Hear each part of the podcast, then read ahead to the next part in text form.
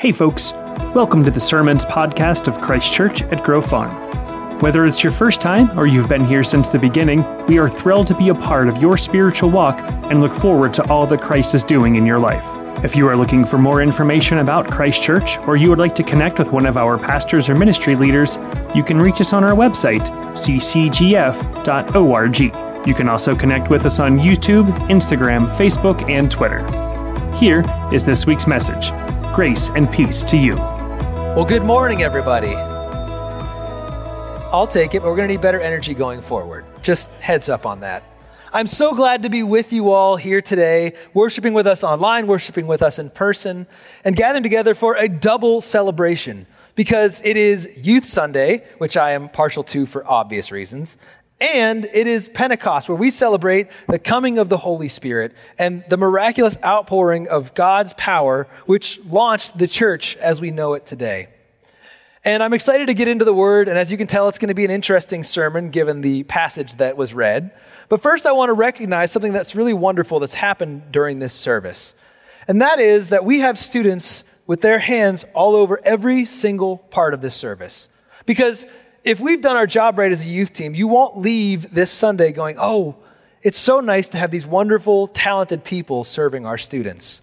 If we've done our job right, you will leave saying, look at the ways that God is working in and through the young men and women of our church. And, hey, man, let's applaud that. And so we had student greeters from the very moment that you came in, and student ushers. We have students on the worship team and students sharing their testimony, student scripture readers. And then one that you may not know, we have three of our students serving in the tech on the back. And so every single part of our service, yeah, let's applaud that too.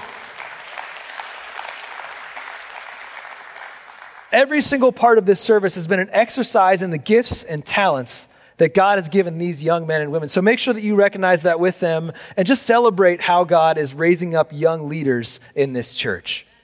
So now we're going to turn to what was just read. And uh, I have to admit, when Craig gave me this passage, I was so excited because it's insane. The first draft of this sermon was just I stand here and eat popcorn while Ed Glover reads the passage. That was the whole first draft, and I decided I should actually unpack it a little bit. But there's so much happening in this story, and it's incredible. So I want, I want to kind of walk through what happens in Judges chapter 14, give you a little recap, and it's so good. And it's one of the reasons why you should never read the Bible sterile.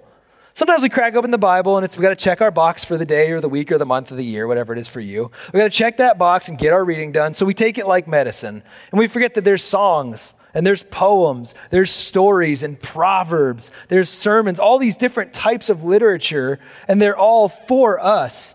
And so we're going to look at this and appreciate what it is that God put here in Judges 14. So, first, Samson's out walking with his parents. He sees a beautiful woman. And he says, I'm going to marry that woman. He's never talked to her, doesn't know who she is. She's just very pretty, I assume. And it's a double whammy because she's a Philistine woman. And at this point, God's people were explicitly forbidden from marrying people who were outside of God's chosen people, Israel. So it was a completely forbidden marriage to begin with, and based solely on the fact that the woman was very pretty, knew nothing else about her. So Samson gets on his merry way to uh, inaugurate this ungodly marriage and a lion attacks him. And he tears it apart. And we need to appreciate this in verse 6. He tears it apart as one might tear apart a young goat. That's the weirdest simile I've ever heard. Paper, leaves, fabric. These are things you tear apart. Like, that is not a relatable simile to say, like, oh yeah, he tear it apart like a young goat. What was happening in Judges? So then, after we get through that, they go, they work out the arrangements for the marriage that was forbidden by God. They're coming back through a vineyard, by the way, and Samson wasn't allowed to drink because he was a Nazarite and he'd taken a vow that he wouldn't drink or touch dead things. We're going to get a double whammy here. So he encounters the lion that he had killed earlier, and the lion carcass, the dead body, which has been sitting outside for days, is now infested with bees. There's honey inside. And he thinks, it's snack time. That is not a good snack. And so he reaches in and he takes some, making himself ceremonially unclean, breaking God's law and his Nazarite vow. And then he gives some to his companions, his family. And so he made them ceremonially unclean too. And so they wouldn't have been able to worship at the temple. They wouldn't have been able to offer sacrifices because he made them unclean and they didn't even know it. So he's, he's actively ruining other lives as well. So wedding day comes. He's defiled. He's marrying someone he's not supposed to. And he's assigned 30 Philistine friends. Um, I would be like to be assigned friends too, especially in middle school. That would have been great. But this is sort of a whole different wedding tradition where he has these 30 companions. And so they get together, and just to get off on the right foot, Samson challenges them to a riddle competition. And uh, for a guy who's, who's, you know, thinking wasn't always great, I don't know why he went riddle, not arm wrestling. But he goes for the riddle competition, and he says the winner of this riddle competition gets fashion. Not money, not livestock, 30 changes of clothing in an era where you had like two outfits, the one you had on and the other one. And he wants 30 changes of clothing in order for this riddle. So he tells them the riddle, and it is not a riddle. It, for those of you who are riddle scholars, it's just, I saw something earlier. Do you know what it is? And they don't because they weren't there. And so they're very mad about this, but they keep a level head and they go to Samson's new wife and say, Hey, could you help us solve this riddle for your new husband, or we'll burn you and your family to death? And so that happens. And so she's upset, understandably. She's put in a rough spot here. And so she goes and cries to Samson for days because, you know, threat of burning to death. And so th- they tell her, or he tells her, she immediately tells the other guys, they get the riddle. And so Samson's like, oh, now I got this debt to pay. Got to give these guys 30 outfits. So he just goes and murders 30 people. Just does it, murders them, takes their clothes, and brings it to the original companions. And they're like, okay, cool, we're on good shape now. And then he completely abandons his new wife, and she marries someone else. What? like, honestly, what is happening in this passage? It's insane. Like, this, I can't get over how, how genuinely funny and over the top this passage is. But the reality is, God tells us in 2 Timothy that all scripture, all scripture, is useful. And so this story has a purpose. I think the first purpose, the big takeaway is this if it's in Judges 14, don't do it any of it. Don't murder. Uh, don't marry uh, an unchristian woman based solely on the fact that she's pretty and you saw her. Um, don't tear a goat. Don't have a fashion based riddle competition. Don't murder 30 people. Just if it's in Judges 14, don't do it. That's, that's the first thing I want to be sure. So if you're ever in your life, you're not sure what not to do, just skim Judges 14. But there's, I think, a more serious and bigger takeaway, and there's so much more to learn from this story. And I think that the big question that I came away with after reading this passage over and over, going, how do I, how do I teach this? What is God instructing us in this passage? Was the question of why. Why does Samson do all of that or any of that? What happened in his life that meant that he was disregarding God's law, he was disregarding his vows, and he was just completely going off the rails? I think the answer to that question is blind spots. Samson had a lot of blind spots. He missed some very big and very important things. And, frankly, I get it. I mean, I don't get all of it, but I get the blind spots thing. My, my dad, as a kid, he used to say to me, You have a ready, fire, aim personality. And he was definitely right. I don't always think things through. I miss details sometimes, and I, I can be a little chaotic. So I get what it is to have blind spots. And the reality is that every person here today has very big and very important blind spots. So instead of spending the rest of our time here looking at ways that we're better than Samson and kind of dunking on his ridiculousness and taking a victory lap about how, hey, at least we're not that. Like, you know, there's always the example of, look, I'm not a perfect Christian, but at least I'm not that. Now we know what the that is. It's all of this. But instead of playing that game, let's examine how we can avoid the same pitfalls that Samson fell into. Because we can be like, yeah, this, this, is, this is crazy.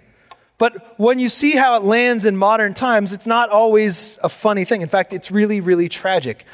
When you see a leader who shunned accountability because his leadership became so prominent and fell into a very substantial sexual sin or abuse, someone who stole a great deal of money from people that were trusted with them because they allowed their power, they allowed their strength in whatever form that came to make them think that they were above mistakes or that the rules didn't apply to them. And they developed bigger and bigger blind spots until whole ministries, whole careers were ruined by this situation. And I'm guessing for most people, somebody came to mind, a, a well known, especially Christian person, who by their blind spots and a lack of accountability came to absolute destruction and an incredible ministry career was diminished or even completely ruined because of the blind spots that they did not address.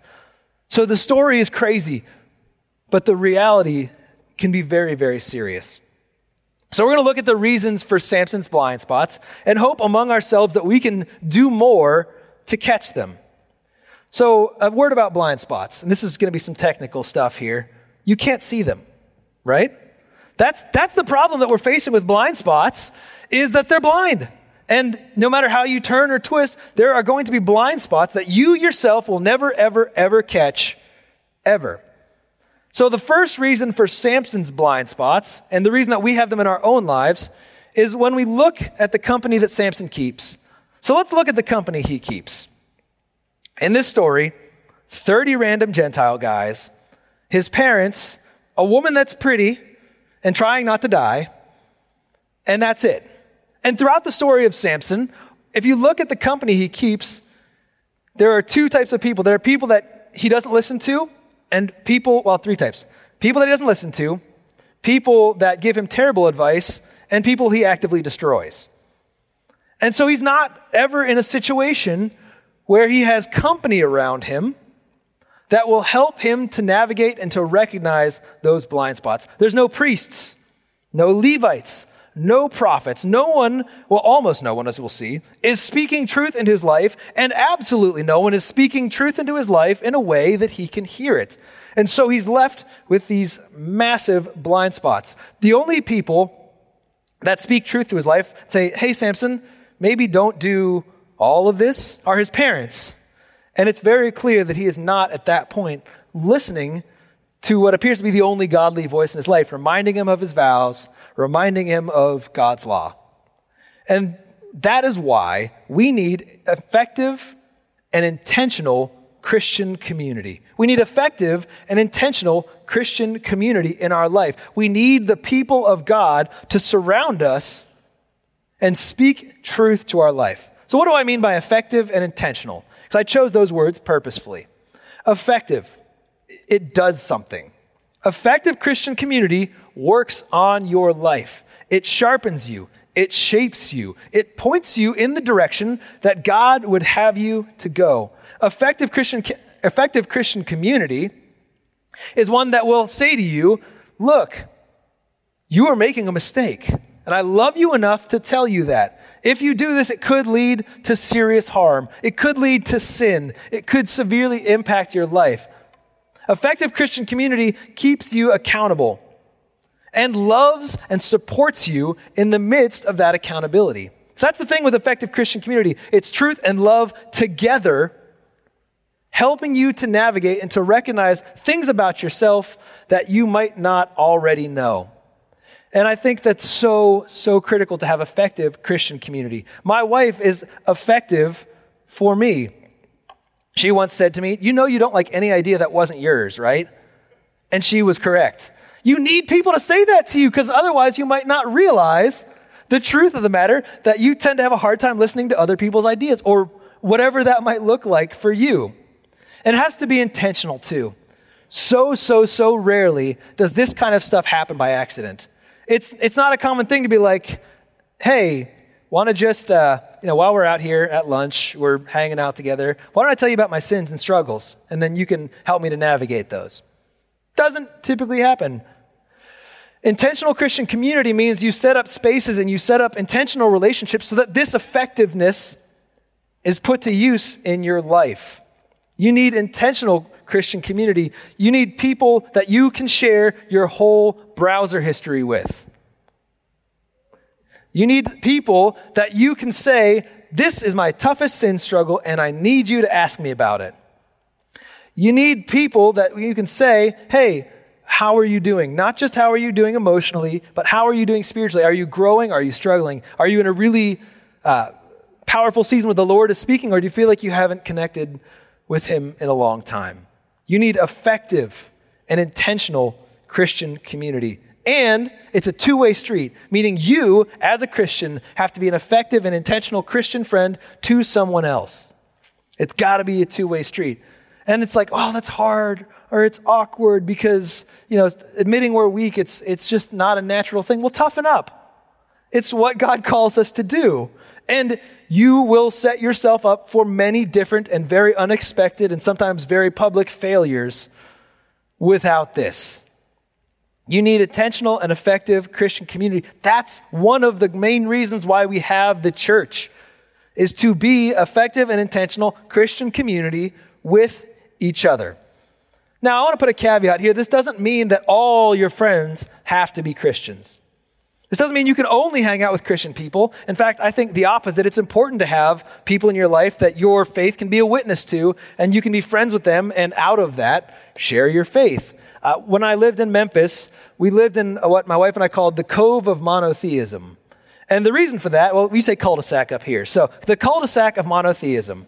So, we had our house, we were Christians, unsurprising.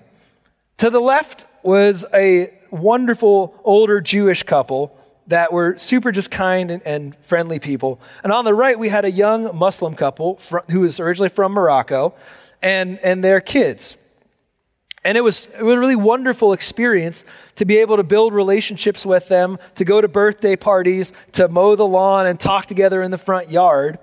And out of that, natural conversations come up like, hey, uh, what's, what's Easter again for Christians? And would it be weird if I like came to see what Easter looked like at church? Uh, no, that's great. Do that, please. Yes. And, and they would say to us, you know, Merry Christmas. And we'd say, hey, how's your Ramadan fast going? Happy Yom Kippur, whatever that looked like, because we could be a Christian witness through our kindness, through our love, through sharing what we had and sharing meals together. So that doesn't mean your only friends are Christians, but it means the people that are sharpening and shaping you the most are these effective and intentional Christian friends. And when you do have them in your life, whether it's your parents like Samson, or whether it is just people, your peers, coworkers, whatever that looks like, you need to listen to them and you need to do the same thing for them because it won't do anything if you're not willing to receive and give as a part of this effective Christian community. And the reality is, it's actually one of the big blind spots for a lot of teenagers because all of a sudden you get a little older and you realize your parents aren't Superman and Wonder Woman. They're just regular people who are flawed and trying their best. And there's a developmental step that happens where you have a tougher time hearing from your parents. And I'd encourage you, students, and I, I tell this too, you know, if, if you especially, if you have any parents, but especially godly parents, you need to work against that and listen to them because they've done more life than you. They love you as much or more than anyone else in the world. And so I do encourage students to listen to their parents, but all of us, regardless of who is speaking that truth into our life, we need to listen to them so that we can have this effective and intentional Christian community. The second reason that Samson had so many blind spots is because of what he did not do. So let's look at Samson does not do over the course of this Judges 14 and really over the course of his entire life. He does not ever heed God's word. He does not ever heed God's word. And we don't know in some cases whether he was willfully ignoring it, whether his temper got the best of him, or whether he had just forgotten because, I mean, I think the case could be made he's probably not the brightest crayon in the box. But the reality is, whatever reason it happened, he either willfully ignored or just did not in any way consider God's word. And if we look at James chapter 1, verses 22 to 25, it gives us this instruction about how it is that we're supposed to interact with God's word says, Do not merely listen to the word and so deceive yourselves. Do what it says. Anyone who listens to the word but does not do what it says is like someone who looks at his face in a mirror and after looking at himself goes away and immediately forgets what he looks like. But whoever looks intently into the perfect law that gives freedom and continues in it, not forgetting what they've heard, but doing it, they will be blessed in what they do. We need to be listeners and doers of God's word. We need the Word and the Spirit, both acting in our life, both to understand and to execute on the truth. And that was actually one of the things that spawned this blood drive with our students. We looked at James 1, he said, Well, okay, God's Word tells us to help the needy, help the hurting. let's think of some different ways. So we decided we're going to launch a blood drive to help. And actually, some of our students were already volunteering with Vitalant because they're amazing. And so we had this opportunity in that partnership to serve others through giving blood. And we raised some money for the uh, Persat Children's Home in Cambodia because we realized that God gives us gifts to give to others. And we looking, we've been looking for ways all semester because God's word is clear. We can't just hear it, it has to change us. We cannot be hearers only, we have to be doers of God's word. And so we need the word and the spirit. Now, think of a car. It's kind of a classic example of blind spots, right? You have this, uh, you know, metal box around you, and there's just spots that when you're driving you can't really see. And to offset that, there's side view mirrors and rear view mirrors, and you can use those to minimize the blind spots to help catch more possible accidents and problems as you drive. And now in newer cars, there's like radar and space lasers and whatever magic they put into cars these days, where you know you, you, sneeze and eight lights go off, and it's like, okay, I'm safe. It's it's amazing though, all this technology that is put around a car to help keep it safe because blind spots are a big cause of accidents and failures and other problems. Sidebar, I love the idea of self driving cars. I wish I could do self driving spirituality where the Holy Spirit would just take over, I could go along with. But if you don't like the idea of self driving cars, you've never ridden in a car with a 16 year old. That's all I'm saying. You will, you will be knocking on the door to Carnegie Mellon being like, I need a self driving car, please.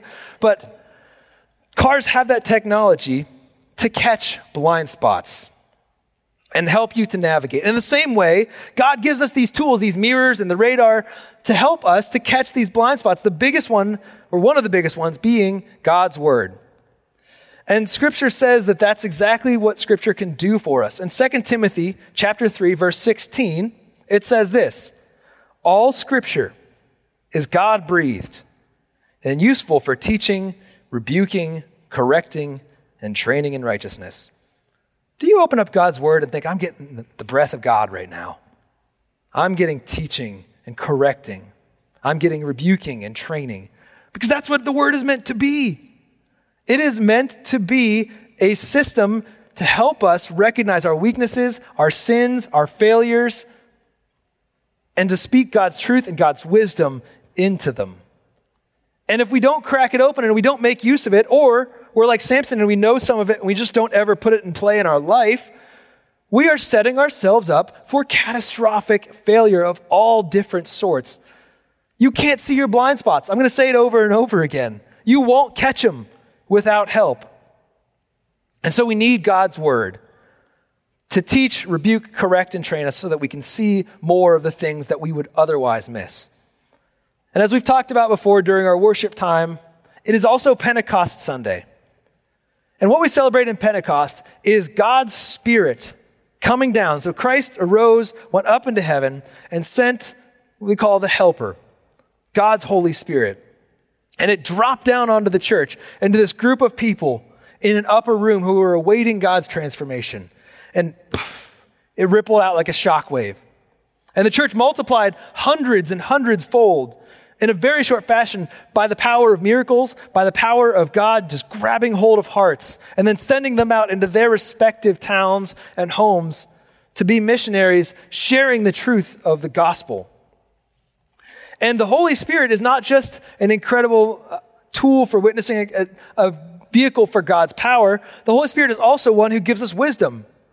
The Holy Spirit is one who acts as a conscience and a guide to help us to recognize these blind spots. And so the Word and the Spirit, they work together to help us see what we would otherwise miss, to help us avoid sinful ruin that might otherwise completely upend our family, our life, our ministry. Because, yes, you have a ministry as a follower of Jesus, even if you don't work for a church, or even if you don't volunteer for a church. As a Christian, you too have a ministry. And so the Spirit works with and through the Word to empower us and to help us to navigate those blind spots and weaknesses and to help us to see what we might otherwise miss. We all have blind spots. They very rarely get better with age. You almost never can outsmart them. And the thing that's so killer about blind spots is they have a perfect place to hide, right behind our strengths. Because the reality is, Samson was physically unstoppable. I mean, 30 dudes, and he's just like, I'm gonna steal your clothes after I murder you. Wasn't even an effort. Whole armies would come after him. He would just, he, would, he beat them to death with like a bone or a rock or whatever he had nearby. He would go into towns where he was not welcome, and the town would lose. He was so strong. And that made him miss how his pride was going to crush him and how sin was constantly flowing into his life through every other channel except for his physical strength. Some of you are very smart people. And I don't say that as a joke. There are smart, smart, intelligent, gifted people in this room. And your mental strength may be the biggest shield for your blind spots because it may give you pride because you're very good at one thing, that you are good at everything. And you can always outthink sin. And you can always outmaneuver the devil. And you can always be the one who's in control of the situation because in most places you are the smartest. But that can be a real avenue for sin if you don't have someone checking your blind spots. Some of you are incredibly creative. You can dream up things with an instrument or with art or photography or whatever that looks like for you that, that would blow us all away. Creatives are wonderful, wonderful people. And I come from a very creative, weird family, and I love that. But sometimes the dependence on your ability to conjure things from inside yourself can cause you to not look outside for hard truth.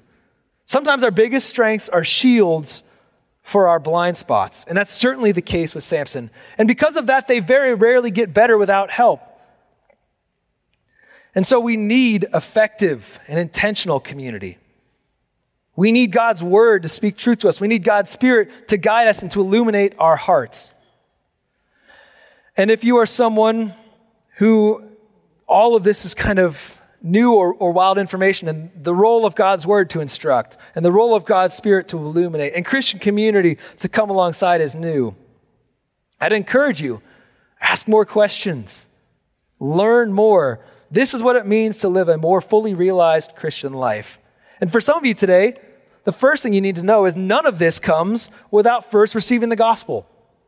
Without first realizing that Christ, our Savior, died to take the penalty of our sins, rose again, went up into heaven, and paved the way for us to be totally and radically forgiven by His grace, and to receive the Word in a way that works in our hearts, and to receive the Spirit in a way that guides our steps. And so the first step in this whole process is coming to know Christ to accept your need for a Savior, to recognize that His death and resurrection means that your sins are paid for, and that no failure you can commit, whether it's because of a blind spot or because you knew better and you still did it, no sin that you commit falls outside of God's grace and love. And so the first step is trusting in that radical grace. And then oftentimes, after a great failure, after a blind spot comes to bite you, again, recognizing and trusting in that grace that's already forgiven the sin that you've just committed. Because without these things in our life, if we try to follow Jesus, it can lead us even still to ruin. And so we need that effective and intentional Christian community. We need the Word and the Spirit as an extension of the work of Christ on our behalf.